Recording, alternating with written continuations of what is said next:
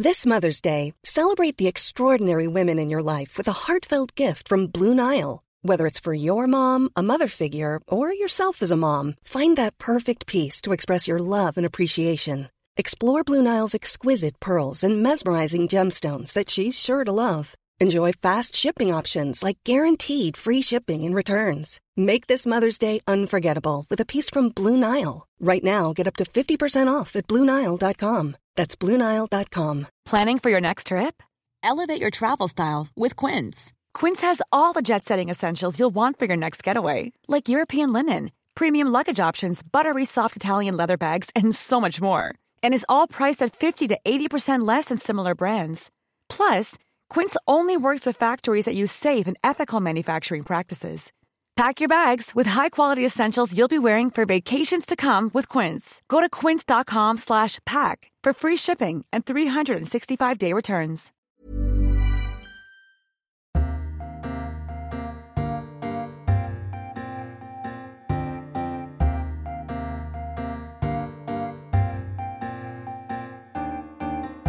Welcome to a brand new edition of Freedom Books, Flowers and the Moon, the podcast brought to you each week by the Times Literary Supplement. My name is Stig Abell, the editor of the TLS. This is the 81st one of these I have done, which feels like rather a lot.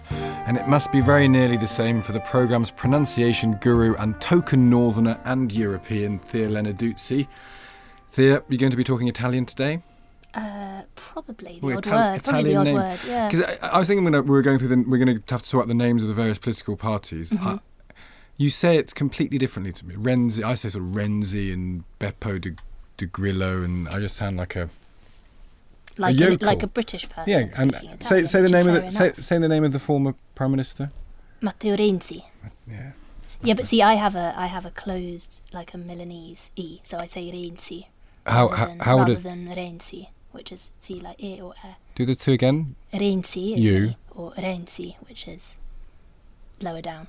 Did, did anyone else hear that? Matt is Really? shaking his head. No. Really, do you can't again. tell Do that so- again. Do that again. Renzi e Renzi Yes. or Renzi, re. Come on. Do do do get in touch if you could tell the difference between ear. the yeah exactly exactly. Now listen, we set a challenge uh, last week which has not been responded to potentially because it's too difficult. We're trying to get people to review the podcast on iTunes in a number of literary styles. We've done haikus, which were good. We did uh, hard-boiled fiction. That was very good. very yeah. good. And then we challenged you last week to do Shakespearean soliloquy, which was hard, to be honest. And uh, it's so hard, no one's done it. So we're going to give it one more go, but we'll make it easier. And Thea, you think limericks? Well, yeah, I mean either that because ah, so easy and silly, but also maybe we should keep the hard-boiled one open because that's very enjoyable. Okay, so hard boiled. I do like reading those ones. Okay, hard-boiled fiction or limerick. You have to quite a juxtaposition. Yeah, exactly, or both. A hard-boiled limerick would also work pretty well. Uh, go onto iTunes and review the podcast, and we will read out the best ones. Coming up on the show this week, we are indeed talking Italy and the great mess that is its forthcoming election. There will be a coalition of some sorts. There almost always is, but of what? Hardliners from the north, the adherents of old Bunga Bunga Berlusconi, a bunch of left wing semi anarchists, or will the centre hold? Is there actually an answer, Thea? No. but Tim Parks, author and translator resident of Italy, will join forces with our very own Italian to tell us more. And we have a special this week in the TLS on Jewish humour. Not only do we have Solomon Auslander's fiercely satirical dismissal of Hasidism and Becca Rothfeld's exploration of Jewish culture, but the brilliant comic and writer David Baddiel, who's tried to answer this question What makes Jews so funny? He'll be on the line to give us the punchline.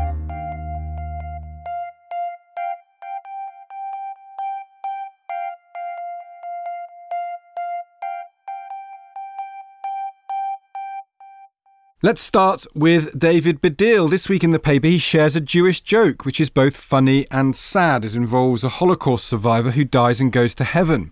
On arrival, he tells God a Holocaust joke, and God says, That isn't funny. The survivor replies, Oh, well, you had to be there. That is comedy as bathos, as satirical observation, and above all, as a survival mechanism. It also makes overt what is often merely implied that there is a chord of connection between Jewishness and comedy, that this cultural identity, more readily than almost any other, leads to the creation of that cultural product. As Baddiel notes, in the latter half of the 20th century, American comedy just was Jewish comedy, even if the Jewishness had to be tamped down to appease mainstream audiences. A case in point, he believes, is the sitcom Friends, which was written as if for six old Jews and then cast with six young, attractive people. Is it possible then to answer the deceptively simple question of why Jews are good at comedy? The argument may be elusive, but Baddiel opts for the irreducible nowness common to Judaism, its rules and its self awareness. For, and this is what he says, in minutiae there is humanity. It is in reaching after the grandiose things in life that civilization gets skewed. To be microscopic comically is to create engagement. These people, the joke says, are like you because, like you, they sweat the small stuff. Jewish jokes either start by focusing on the small or end by making the big things small. The effect is the same. Is that the secret to its success? David Baddiel joins Thea and me now. David, welcome to you. Thank you. As kind of first principle, then, is there something intrinsically comic within Jewish culture, do you think?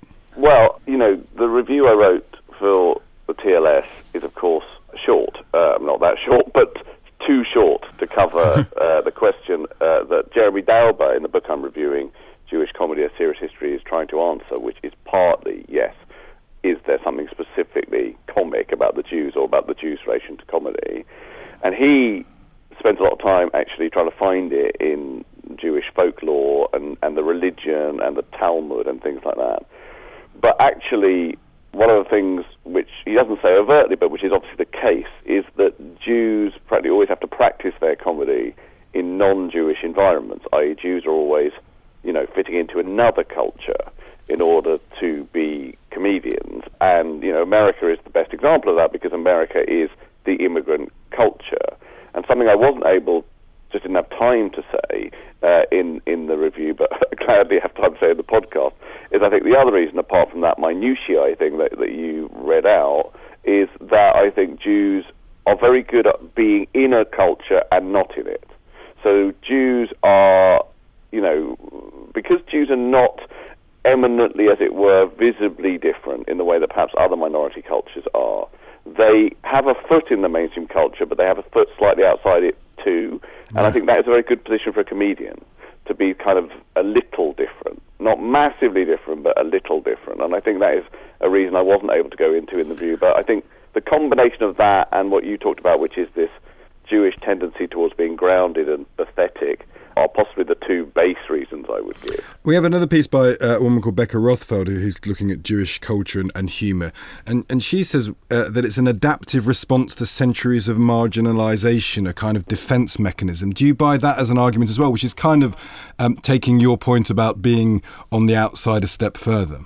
Yeah, uh, I mean, uh, I think there's being on the outside, and then there is, of course, being a bit further outside, which is being attacked. And obviously, quite a lot of Jewish comedy is about anti Semitism. And actually, um, I was on the Today program once talking about Jewish comedy, and, and a couple of other people on were not Jewish. And at the end of it, we were asked to give our favourite Jewish joke. And I noticed that all the others, you know, without in any way suggesting that they were actually anti Semitic, gave jokes about how Jews like money. And I told this joke, which I may as well tell now. Go on. Uh, which is, uh, I don't know if it is my favourite Jewish joke, but it's the one that came to mind. Uh, an Englishman, a Frenchman, and a Jew are sitting on a bench. And the Englishman says, Oh, I'm so tired and thirsty, I must have beer. The Frenchman says, Oh, I am so tired and thirsty, I must have wine. And the Jew says, I'm so tired and thirsty, I must have diabetes. and I, uh, even though that is obviously another stereotype of Jews being hypochondriac, I felt that the key stereotype that has marked down Jews as noticeably different, and of course at some level leads to their genocide, is that they are obsessed with, with money. And so that, I would say, although I, there are some Jewish jokes about money, in general that is a joke told about Jews by non-Jews and is anti-Semitic. And I'm just going to tell another joke that Dauber tells, and also actually uh, this other book I mentioned, Devorah Baum, the Jewish joke, tells, and this is a joke that's in both of them, and I think this is a very important joke. I'd never heard it before before I read these books. and they're two Jews. I think it's a very ancient joke because I think in Baum's one he talks about a, a, a, passing through a church in the Pale of Settlement, which is some 19th century Russian corridor, uh, and they, they see a church. Outside the church, there is a sign saying, "Come in here and convert for 10 rubles." And the two Jews talk about it, and one of the Jews says, "I'm going to do it. I'm going to go in." And the other Jew waits outside, and then the other guy comes out. The first Jew comes out, and the Jew who's waiting outside says to him, "So, did you get your 10 rubles? And the other one says, oh, that's all you people think about. and I love that joke because that is not an anti-Semitic Jewish joke about how Jews are obsessed with money. It's a joke about how Gentiles think Jews are obsessed with money. And therefore, those jokes in general, which do represent you know, an element of the comedy we're talking about are not, in my mind, Jewish comedy by Jews. It's also a joke about assimilation. That and one yeah, of the one of the, the theses that comes out of, of, of your piece and others actually we're running is this notion that there's something universal about Jewish comedy because it's often about the underdog, and of course, yeah. at some level, we all feel we're underdogs. for some true. reason. So, is there a, a mechanism by which comedy assists assimilation or, or at least treats of universals that might mean we focus on how we're alike rather than how we're different? Then I think you have to go into the American experience, which I don't think has necessarily happened completely in other countries. So the American experience, I would say yes, that there seems to have been. I'm being empirical here, talking from experience. I went and did stand up in New York first. I've done it a couple of times uh, in the late 80s, early 90s and I was in a club in New York, just an ordinary club, and I noticed that one comedian started talking about Passover, about how Passover had come and gone. But then I noticed the next comedian did, and he was Mexican, right? And then I realized something, which is that it's been so successfully assimilated, kind of Jewish stuff in New York, particularly, but maybe in, in sort of you know, well, in in the big cities in America, that something has happened there which which doesn't really exist anywhere else, which is a general understanding in the mainstream culture of what Jewish stuff is, of bits of Yiddish, of the Jewish attitude, and that has come via comedy, and that is very good. I mean, I would say, I would say any minority culture is sort of happy at some level at the idea that their things are noticed by and you know given credence and respect to, even in jokes, by the mainstream culture. Because it, at the end of the day, if that happens, you sort of feel slightly protected. You yeah. sort of feel like they're not going to kill us because they know about us. They're humanizing us. You know what I mean? I would say here, and this has been part of my, for want of a better word, struggle. I would say my struggle, that of course is Mein Kampf. yeah, yeah, um, yeah. My, my, struggle. We won't translate anything to German, don't worry, yeah, in this whole podcast. Um, but part of my thing, I guess, what as I've been here, is, is, is there an Anglo-Jewish comic culture? And there kind of is, and actually loads and loads of comedians uh, in Britain are Jewish, but it's rare I, I am kind of one of the only ones who, uh, who actually forefront their Jewishness. So, same, you know, Matt Lucas and Simon Amstell and Stephen Fry and Alexei Sayle, you know, they're all Jewish. Ben Elton, but Jewishness has never been a big thing for them, and I, I don't think that's that's anything to do with anything else except for a sense that there is no obvious, visible, powerful Jewish comic culture in Britain like there is in America, and so they haven't fastened to it. But I, I've always been keen on sort of trying to create one. Why why do you think that that's not transferred then? Why is say uh, the legacy of Lenny Bruce you go into um, a fair bit as Dauber does?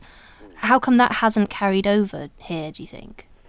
Well, because there's something very Jewish about Lenny Bruce, but there's also something very American about him. You know mm. that routine that I quote about you know Count Basie's uh, a Jew and you know someone else is a goy and blah blah blah. It's very Jewish, but it's very American. It's jazz and it, and all the rest of it. And so uh, there's something about the yoking together of the Jewish voice and the American voice that has been incredibly potent, comically. But I also would say is the communities are different. I mean, there's for a start there are like five million Jews in New York or whatever mm. it is. There's 300,000 Jews in Britain, uh, so it's a small community. And um, I once said of uh, the, well, someone once said to me of the Jewish Chronicle that their headline, their basic headline is, oh, they hate us. And I said, no, no, it's, oh, they hate us, and let's not make a fuss about it. because, because Jews in Britain are British, and so as a result, they don't really like to put their heads too much above the parapet. They're reserved. And that's not good if you want to be Larry David, you know, because Larry David is loud and, you know, makes a thing about him being Jewish. A lot of Jews in Britain still have that thing, which, to be fair, is just like a slightly European thing. You know, like many Jews, we come from you know, running away. We come from refugee stock. There's a fear of like, oh, I, I don't know if I want to talk too much about being Jewish. And in a much more banal way, I would say, if you look at, say, Simon Amstell, Matt Lucas, Stephen Fry, whatever, they, they are gay, and I think becoming someone who would talk about stuff, gay was a cooler thing to talk about than Jewish, I think. Uh, I mean, this sounds like I'm criticising them. I'm not. Uh, I'm, I'm just saying that I think Jew has not been a particularly cool identity in Britain for a comedian to talk about, but I'm doing my best. So I've done my best to make it. Uh, you failed, David. David Baddiel, you have failed to make it cool completely. Um, I, I, this is slightly off the point, but I'm, as we're talking about American comedy, why is Friends Jewish? I mean, I think it's to do with just the sort of way they talk to each other. I mean, yeah. it was the same in Seinfeld. The thing that I say about Seinfeld is that you know it was uh, due down, as it were, for the mainstream culture. And but what I mean by that is that George Costanza is Greek, yeah. and obviously he's Jewish. I mean, he's ridiculously Jewish. Elaine uh, is meant to be non-Jewish as well. So the only non-Jewish character in Seinfeld uh, is is Kramer. But they, they, you know, it was felt by networks at the time that that would be too Jewish. And with Friends, you know, it's just in a way the way they talk to each other, the cadences, and again the bathos and whatever. To be fair to Friends, two of them are Jewish. Monica and Ross are, are Jewish. Geller, uh, right, and yeah. uh, it's not highlighted that much, but in fact, Seinfeld talks about it much more. And there's a very famous Seinfeld episode where Seinfeld dentist decides to convert, uh, and he tells Jerry a Jewish joke while he's on the chair, and Jerry's kind of outraged. and and then later on, he discusses why he's outraged, and someone says, George says it's because you know because you don't want him to be Jewish, and he says, no, no, I, I don't think it's because of the jokes. I just don't think he's funny enough.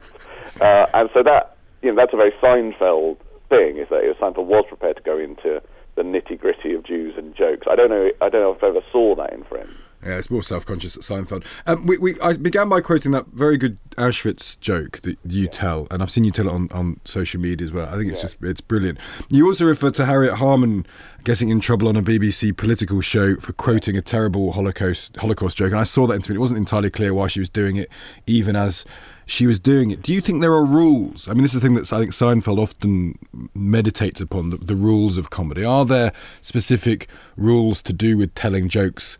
about the Holocaust, or are they just a simple rule if you come into it with clean hands and good intentions, you can do it? If you don't, you can't? Well, I think there are rules to telling jokes, uh, and I think Harriet Harman is not a comedian.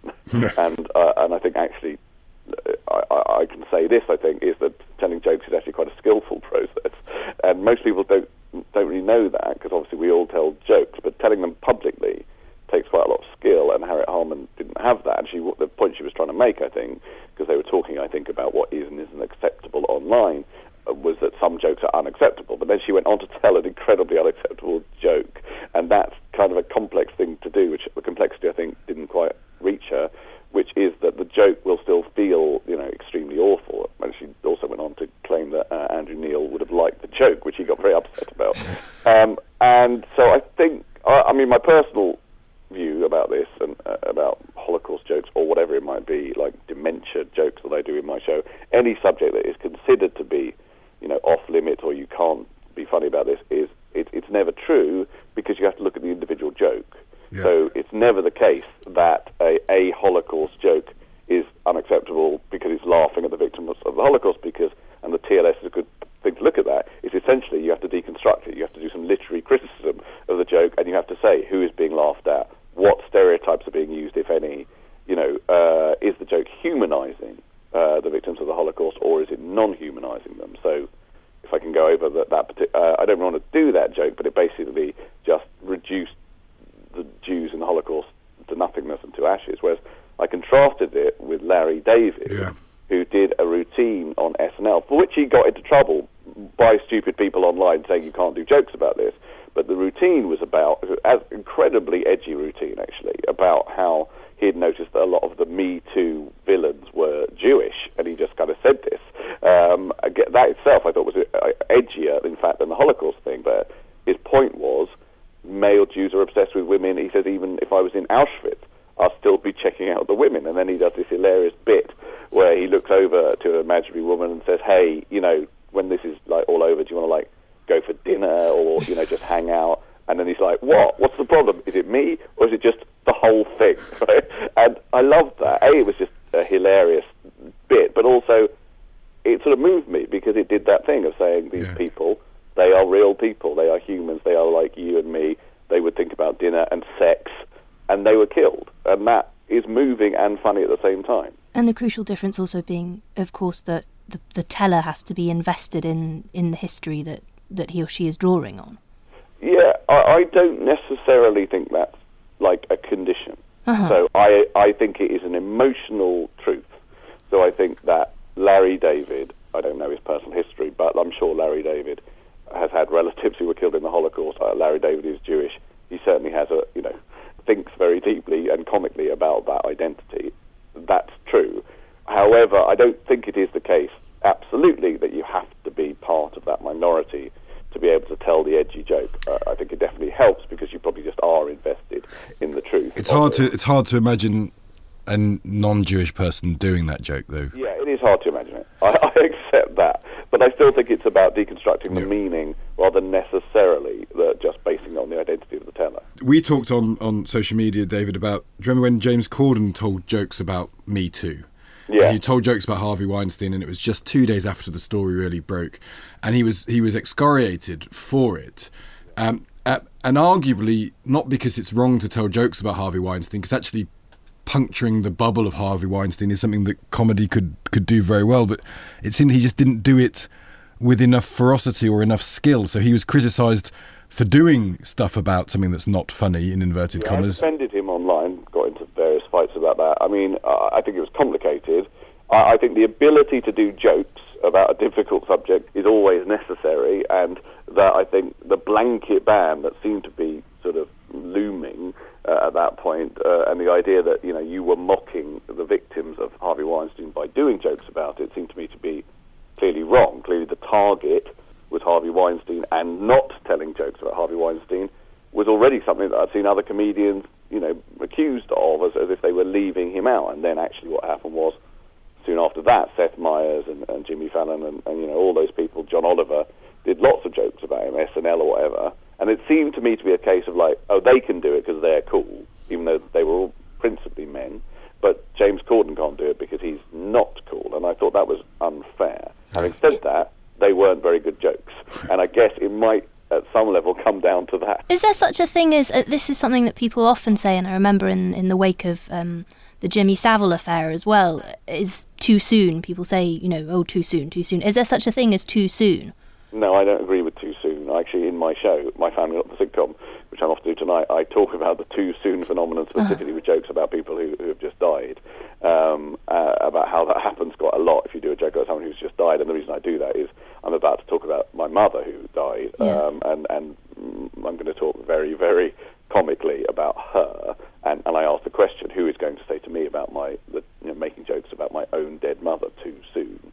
Um, and I, I don't really agree with that, although obviously we all know the, the comedy is tragedy plus time thing. I, I sort of don't accept that really. I mean, I sort of, I sort of feel the truth of it. I guess. I, I you know, I, I mean, for example, it's quite common now in American movies to see 9/11 jokes. There's a brilliant joke in The Big Sick. Uh, in The Big Sick, there's a bit where the main character, who's Asian, is meeting the, his white in-laws, as it were, for the first time, and one of them says it's Ray Romano. Actually, is playing the character who's a, who's a sort of straight-up, rather s- stupid white guy. Says, uh, "What's your opinion about 9/11?" Uh, just because he's Asian, he says that to him. So essentially, it's a racist question. Uh, and the main character says, uh, "Yeah, oh yeah, it's really terrible. We lost whatever it is, 12 great guys or whatever. I can't remember how many it was. Unfortunately, so I've screwed up that joke. Um, that in itself is a thing that we wouldn't have seen, obviously, closer to 2001, and now it's quite common, a sort of commonly acceptable, edgy thing to allow 9/11 jokes. There's actually no logical reason for that, is there? No, and it's, I, I think it arguably comes back to, to intent again, doesn't it? It's, it's about dis- deconstructing the purpose of the joke and and its context, and if it's done with without hatred or without the effect of cau- uh, without the desire to cause hatred, that's a, that's a, that's that presumably makes it acceptable, isn't it? No, I don't know if that's true. I, I, I, in terms of the time thing, um, I mean, I guess what you could say is if you were to do a completely innocuous, without hatred joke the day after a major tragedy, it would still be considered to be hateful because. But not by you. I- I'm saying something really kind of nerdy here, which which is that, that logically time should not make such a big difference. But I guess the assumption is that any joke made about a tragedy the day after the tragedy or a week, only a week after tragedy is liable to be hurtful or more hurtful Yeah. to those people. Then again, if you had someone killed in 9/11, a close relative, there's no reason why you aren't hurt and upset by a joke five years later. That's true. Just finally, David, your Twitter bio is one word Jew, and we just talked about social media. How do you find discussing matters relating to Jewishness on, on social media? Is it a place of, of subtlety and nuance and, and, and great debate? I doubt it very much. Uh, no. And actually, as you know, I get into a lot of conversations with both straightforward anti-Semites, but more often, and this is more complicated in a way, people who don't really know what anti-Semitism is and don't really recognise their own anti-Semitism. Actually, to bring it back round to comedy, uh, I happened to tweet yesterday, uh, just because I was watching it, and I love The Simpsons, so I should make that absolutely clear. But I happened to tweet yesterday that I was watching the episode in which Krusty the Clown uh, is sort of revealed as Jewish. It's a big, very Jewish episode where Jackie Mason plays his rabbi dad. And I said sometimes when I'm watching, you know, the mean-spirited, obsessed with money Jewish clown Krusty, I think about all the conflicting arguments about Apu. Yeah. Uh, and what I meant by that is, as you may know, there's a very big discussion going on now about whether Apu is a racist character, and one um, Asian writer has sort of said that he, he shouldn't be in The Simpsons and, and whatever. And, I, and I'm not going into. I mean, I'm sure that guy is completely right to bring that up. My point really was anti-Semitism, uh, and this is often my point, tends to get left out at some level of the woke Venn diagram. Uh, that there just isn't the discussion happening about Krusty and whether or not it's acceptable uh, for this Jewish stereotype. And then what happened was loads and loads of people started telling me he wasn't anti-Semitic. Is he even that Jewish? I don't see it as him being mean and miserly. I think it's just really that he's sort of lonely. Uh, and of course, in other context, that would be, well, goy-splaining is what it is. that would be, you know, I think a brown person, you know, raising questions about Apu would not be told that Apu was, you know, not actually a racist character Yeah. or whatever. It comes back to what I was saying earlier, which is that Jews are not seen as quite different enough to justify, you know, owning that position as ethnic minority with its own, you know, stuff that uh, perhaps it's trying to protect. Um, David, we could talk about this uh, forever, ever, but you better go and, and, and get, get to Birmingham to, to do your, your show. Yeah. Yeah, do some. Godspeed. I won't be much this material. Yeah, uh, David, thank you so much. For, uh, it's, it's a wonderful piece. I really hope people uh, go check it out and, and read it. Thank you so much for, for joining us today. Thank you, Stig. Thank you, Thea. Cheers. Thank Cheers. you. Bye. Bye. Good luck. I find the the language of the joke itself really interesting. You know how we have all of these different words. There's a gag Yeah. or a joke, and the kind of the etymology of those differences. Because I was thinking about um, towards the end of his piece where David uh, gives us those two Holocaust jokes, and one in particular is is very sad. It's very wistful. He says um, it's a Holocaust survivor who's lost his entire family. An officer asks him where he intends to go now, and he says Australia. And the officer says Australia, but that's so far. And and the survivor says from where? Yeah. And you know that's is is it a joke or is it in in, in Italy we have the word barzelletta, which is it has more to do with telling a story and it's more linked to music and poetry Yeah. originally, versus scherzo, which is a joke which has more to do with Punchline. kind of punchlines, but it's usually at someone's expense. Okay, and, so it's a bit cruel. There's a sort of there's a cruelness to it. There's that superiority. You know, Yeah. you're laughing because you're superior. All of that sort of theory to it. And I do think it comes to, and he didn't quite agree with this, but I do think it comes to intent and purpose. And if you're telling either one of those Holocaust jokes we've told in this in the course of this podcast, it's quite clear that you can tell them full of humanity and full of recognizing what their purpose is. Mm. If you tell one that's just that, if I was googling best Jewish jokes when we're getting this piece together, and half of them are kind of celebratory and inclusive and wry and self-conscious and all the things that there is kind of this in this Jewish comic tradition, and then half of them are just racist jokes. There's whole websites devoted to racist, mm. anti-Jewish jokes, but it should be possible. And this is not the world we live in, but we, we, it should be possible to distinguish between those two things: jokes that are done with clean hands and mm. jokes that are done for the purposes of ill. And, mm. and it shouldn't be impossible to distinguish between those two things. Yeah. Although the internet isn't possibly the place, or the Twitter's not the place to, to I draw would those. no, I would think not. Not not the site of nuance. Yeah, that's exactly. Quality sleep is essential. That's why the Sleep Number Smart Bed is designed for your ever evolving sleep needs. Need a bed that's firmer or softer on either side? Helps you sleep at a comfortable temperature? Sleep Number smart beds let you individualize your comfort so you sleep better together. JD Power ranks Sleep Number number 1 in customer satisfaction with mattresses purchased in-store. And now save 40% on the Sleep Number limited edition smart bed for a limited time. For JD Power 2023 award information, visit jdpower.com/awards. Only at Sleep Number stores or sleepnumber.com. Cool fact a crocodile can't stick out its tongue. Also, you can get health insurance for a month or just under a year in some states. United Healthcare short term insurance plans, underwritten by Golden Rule Insurance Company, offer flexible, budget friendly coverage for you. Learn more at uhone.com. When you're ready to pop the question, the last thing you want to do is second guess the ring. At Bluenile.com, you can design a one of a kind ring with the ease and convenience of shopping online. Choose your diamond and setting. When you find the one, you'll get it delivered right to your door. Go to Bluenile.com and use promo code LISTEN to get $50 off your purchase of $500 or more. That's code LISTEN at Bluenile.com for $50 off your purchase. Bluenile.com code LISTEN.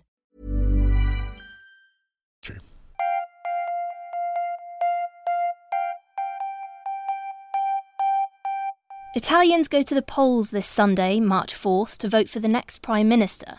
But who's next in line to assume this role, held by nearly 30 men in the 70 odd years since the end of the Second World War, could hardly be more unclear.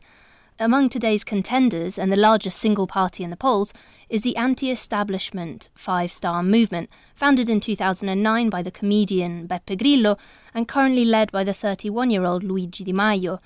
Then there's a right wing coalition assembled by the 81 year old Silvio Berlusconi, seemingly undeterred by not technically being allowed to run for office due to multiple and still mounting corruption charges against him. And then miles behind, there's the centre left Democratic Party, the PD, manned by Matteo Renzi, the young, progressive former PM.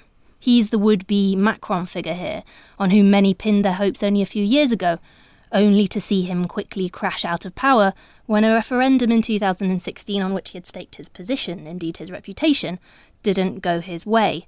Meanwhile, fascism, and lest we forget Italy invented it, is undeniably, visibly on the rise. So, to say things are looking dire is an understatement. Even the direness of it is all unusually complicated in true Italian style. Tim Parks, who lives in Milan, has elegantly grappled with all of this in this week's paper, and he joins us on the line now. Hi. Hi. Good to speak to you. Good to speak to you. Uh, it's difficult to know where to start, really. Uh, so perhaps uh, you can tell us what is the mood Yes, like now is, where is. you are, just days from the vote? It's an interesting thing that in Italy, in the last week or so of the election campaign, one can't have any more opinion polls. So we really don't know how the opinion polls are moving right now.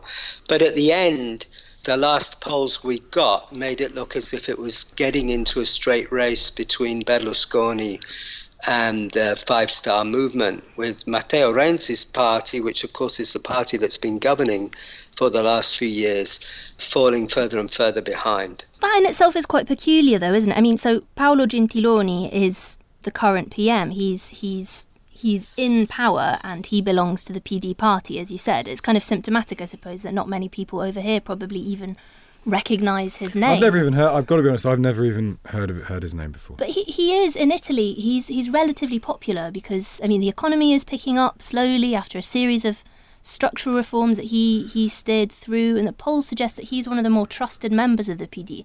Has it been a huge mistake on the party's part to have Renzi run as the leader? Would would Gentiloni have fared better? Do you think? Gentiloni is the typical safe pair of hands figure. Renzi made the mistake, I think, of really trying to change things. And as long as there isn't a desperate crisis, I think many, many Italians would like things to go on more or less as they are, and they're going to vote for for Berlusconi, whose constant message is, uh, "It's all right. We don't really need to change that much. We just need to cut a few more taxes." And on the other hand, you've got you've got a huge community of people who, who genuinely are not doing very well, who have suffered probably quite considerably from this very very long recession and then sense of stasis and no growth that Italy has had now for so many years. these are many of them young people who have never worked at all, uh, never been able to find a job, and see a country that is endemically corrupt and in the hands of a number of people who are sort of negotiating between their various factions. And these people are probably going to vote for the Movimento Cinque Stelle, the, the Five Star Movement. So there you have it. If people vote for Five Star Movement, are they effectively uh, wasting their vote because this is not a, a, a, group of people who will ever go into coalition. Is that right? They're, they're fundamentally almost anarchist, aren't they, in, in their approach? So are, the, are, these the very definition of a protest vote from disenfranchised people who wish to register that concern, or is there a route to power? Well, over the last year or so, they've certainly tried to change and present themselves as a possible party of government, and they've just in the last couple of days produced a list of ministers that they would put in place if they got into power. The problem is that the, the electoral machinery is such that it's extremely hard for anybody to get a working majority in both houses of parliament, and both houses of parliament have equal power in Italy. And both houses of parliament have slightly different ways of being of being elected. For, for example, to vote for the House of Deputies, one only needs to be 18. To vote for the Senate, one needs to be 25. And that means that it's quite a different constituency voting for the two houses. So if it's impossible for anybody to have a clear majority, that means coalitions. And so far, the, the Five Star Movement has avoided them, although they have now said they are willing to engage in discussions about a program. But it's unimaginable that there could be a program between the Five Star Movement and Berlusconi's grouping. If you had two biggest parties being the Five Star Movement and Berlusconi's, you're utterly incapable of working together, what then happens? What's the is it sort of minority coalition formed by the other parties? What what's the pragmatic answer to, to that? A minority government would be very unlikely to to have much success. There is already a problem in coalitions that the minor parties tend to insist on getting a great deal out of them or, or pull the plug at the first opportunity. Everybody has been accusing Renzi, uh, who we remember is, is the leader of the Partito Democratico, the, the, le- the left wing party. Everybody has been accusing him of preparing to form a coalition with Berlusconi. A number of splinter groups have left his party and have split his vote, which seems to me simply to invite and, and to encourage the possibility that, in fact, uh, there will be a situation where uh, the only reasonable possible government might be between Berlusconi and Renzi. Obviously, that would be a huge problem for the League, which is in a coalition with Berlusconi and which would never work, I don't think. Is the League the um, fascist? Is the League yeah, the fascist? The, the League is the fascist one. Is that worth explaining well, to me? I really think I really yes. think we should avoid the F word. Yeah. You know, uh, it's so easy to say that word fascism. What on earth does it mean today? The Lega is a slightly, a, a definitely xenophobic party, a party of law and order. I would say that it, it was no more to the to the right of UKIP. I do think that there is probably quite a a fundamental difficulty, though, for people outside of Italy to understand the specific nature of Italy's right wing and the resurgence of it recently, because it isn't the same as the right wing in in Britain. There isn't that same nationalist undercurrent, or it's not even an undercurrent, it's an overcurrent. Well, it's not a nationalist party. Know, it's not a party that one could easily equate with UKIP. You know, people talk about this uh, sudden and dangerous rise of the of the extreme right, but I don't think it's helpful. I the Lega is now running higher than it's run for many years, but not higher than it ran, you, you know, many many years ago. So we simply have a swing and roundabout situation. The Lega is, is nothing like as, as far right as, say, Le Pen in, in France, as far as I can see. It's a very complex situation where it, it's terribly easy to try and explain it to yourself by by looking for patterns you've seen in other countries and laying them over this situation. And, and in fact, it's, it's alas not, not so easy to be clear about. And you, well, you make, you make that clear in your piece. You say it's hard to decide exactly what these uh, elections are about because they don't fit the template of uh, other elections that we've seen recently. What do you think these elections are, are about in Italy?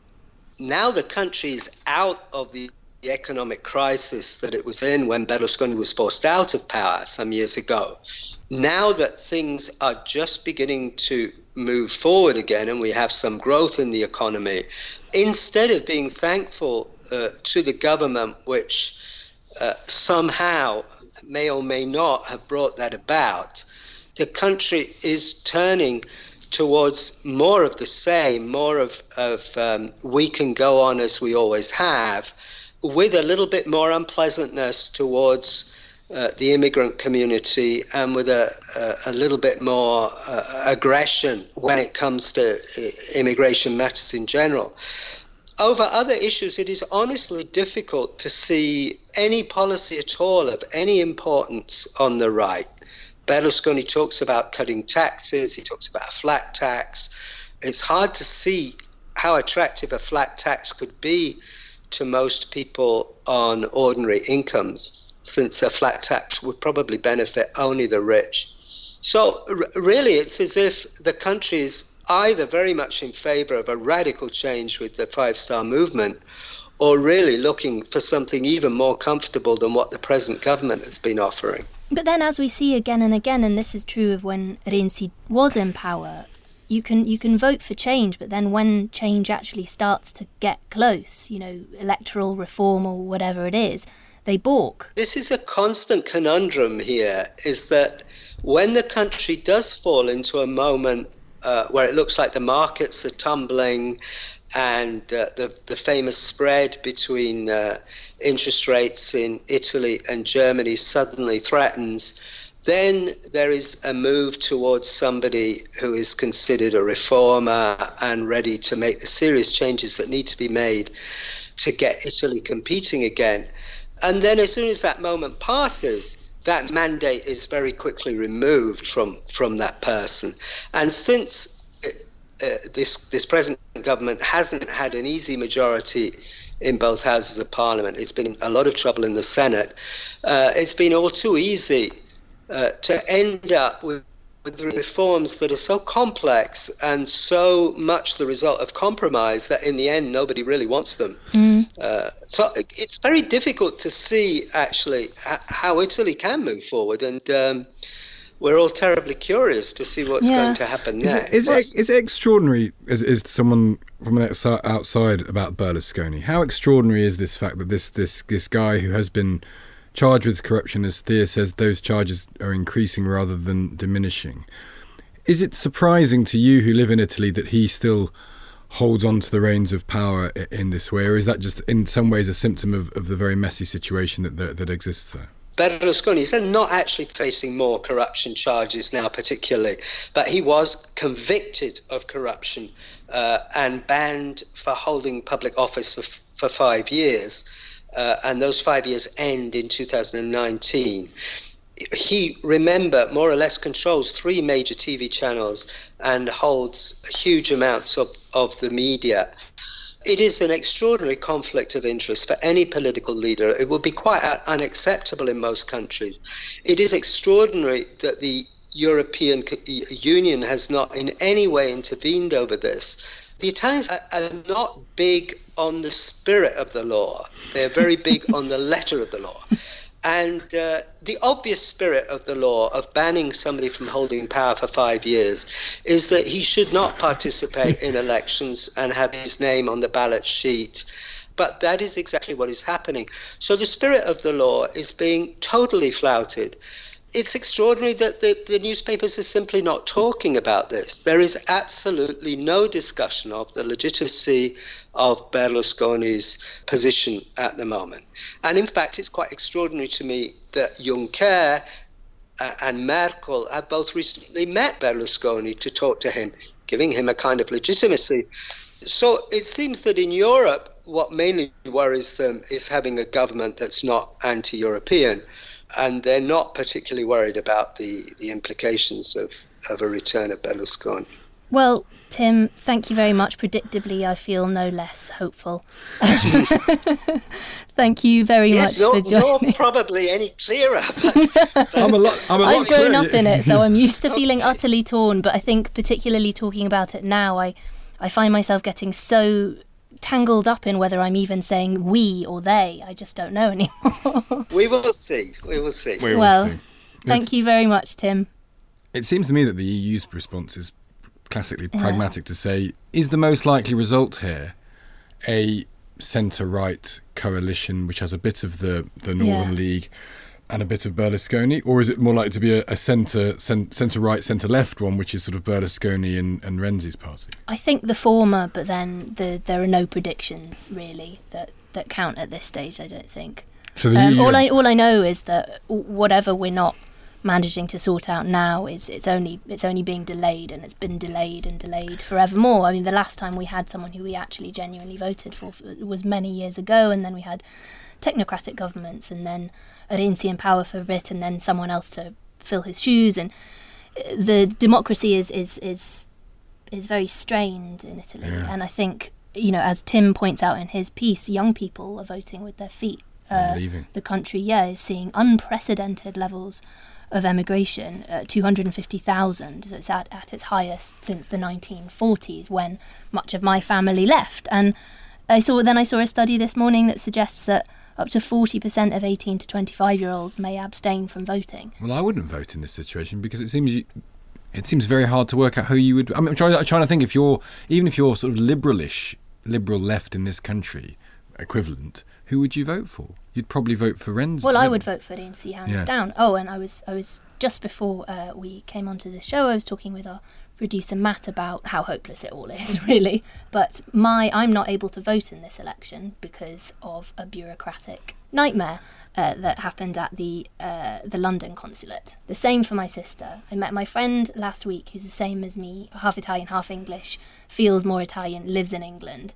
And she's not able to vote because of some other complication Yeah. all of the people who work in our, our coffee shop here in, in the building, all Italians, none of them are voting. Yeah. And we're the people who have left the country and so supposedly should feel even more strongly that it needs to change Yeah. so that we can go home or whatever. Imagine if Italy got its act together. you 'cause it- imagine c- c- it would be the best country in the world.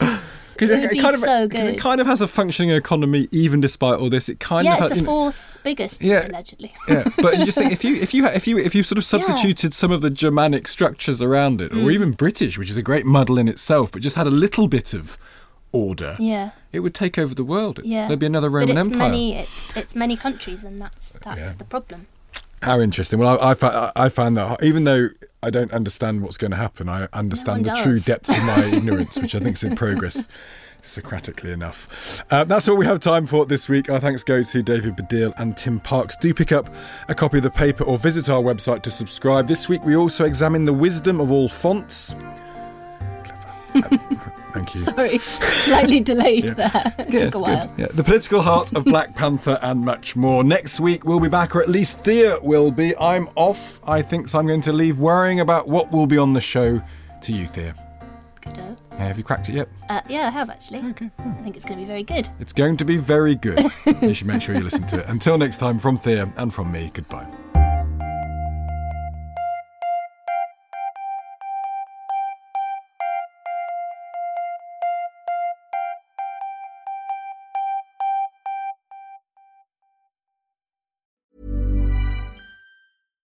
Mom deserves the best, and there's no better place to shop for Mother's Day than Whole Foods Market. They're your destination for unbeatable savings, from premium gifts to show-stopping flowers and irresistible desserts. Start by saving 33% with Prime on all body care and candles. Then get a 15-stem bunch of tulips for just $9.99 each with Prime. Round out Mom's menu with festive rosé, irresistible berry chantilly cake, and more special treats. Come celebrate Mother's Day at Whole Foods Market. Even on a budget, quality is non-negotiable. That's why Quince is the place to score high-end essentials at 50 to 80% less than similar brands. Get your hands on buttery soft cashmere sweaters from just 60 bucks, Italian leather jackets, and so much more. And the best part about Quince, they exclusively partner with factories committed to safe, ethical, and responsible manufacturing. Elevate your style without the elevated price tag with Quince. Go to quince.com slash upgrade for free shipping and 365-day returns.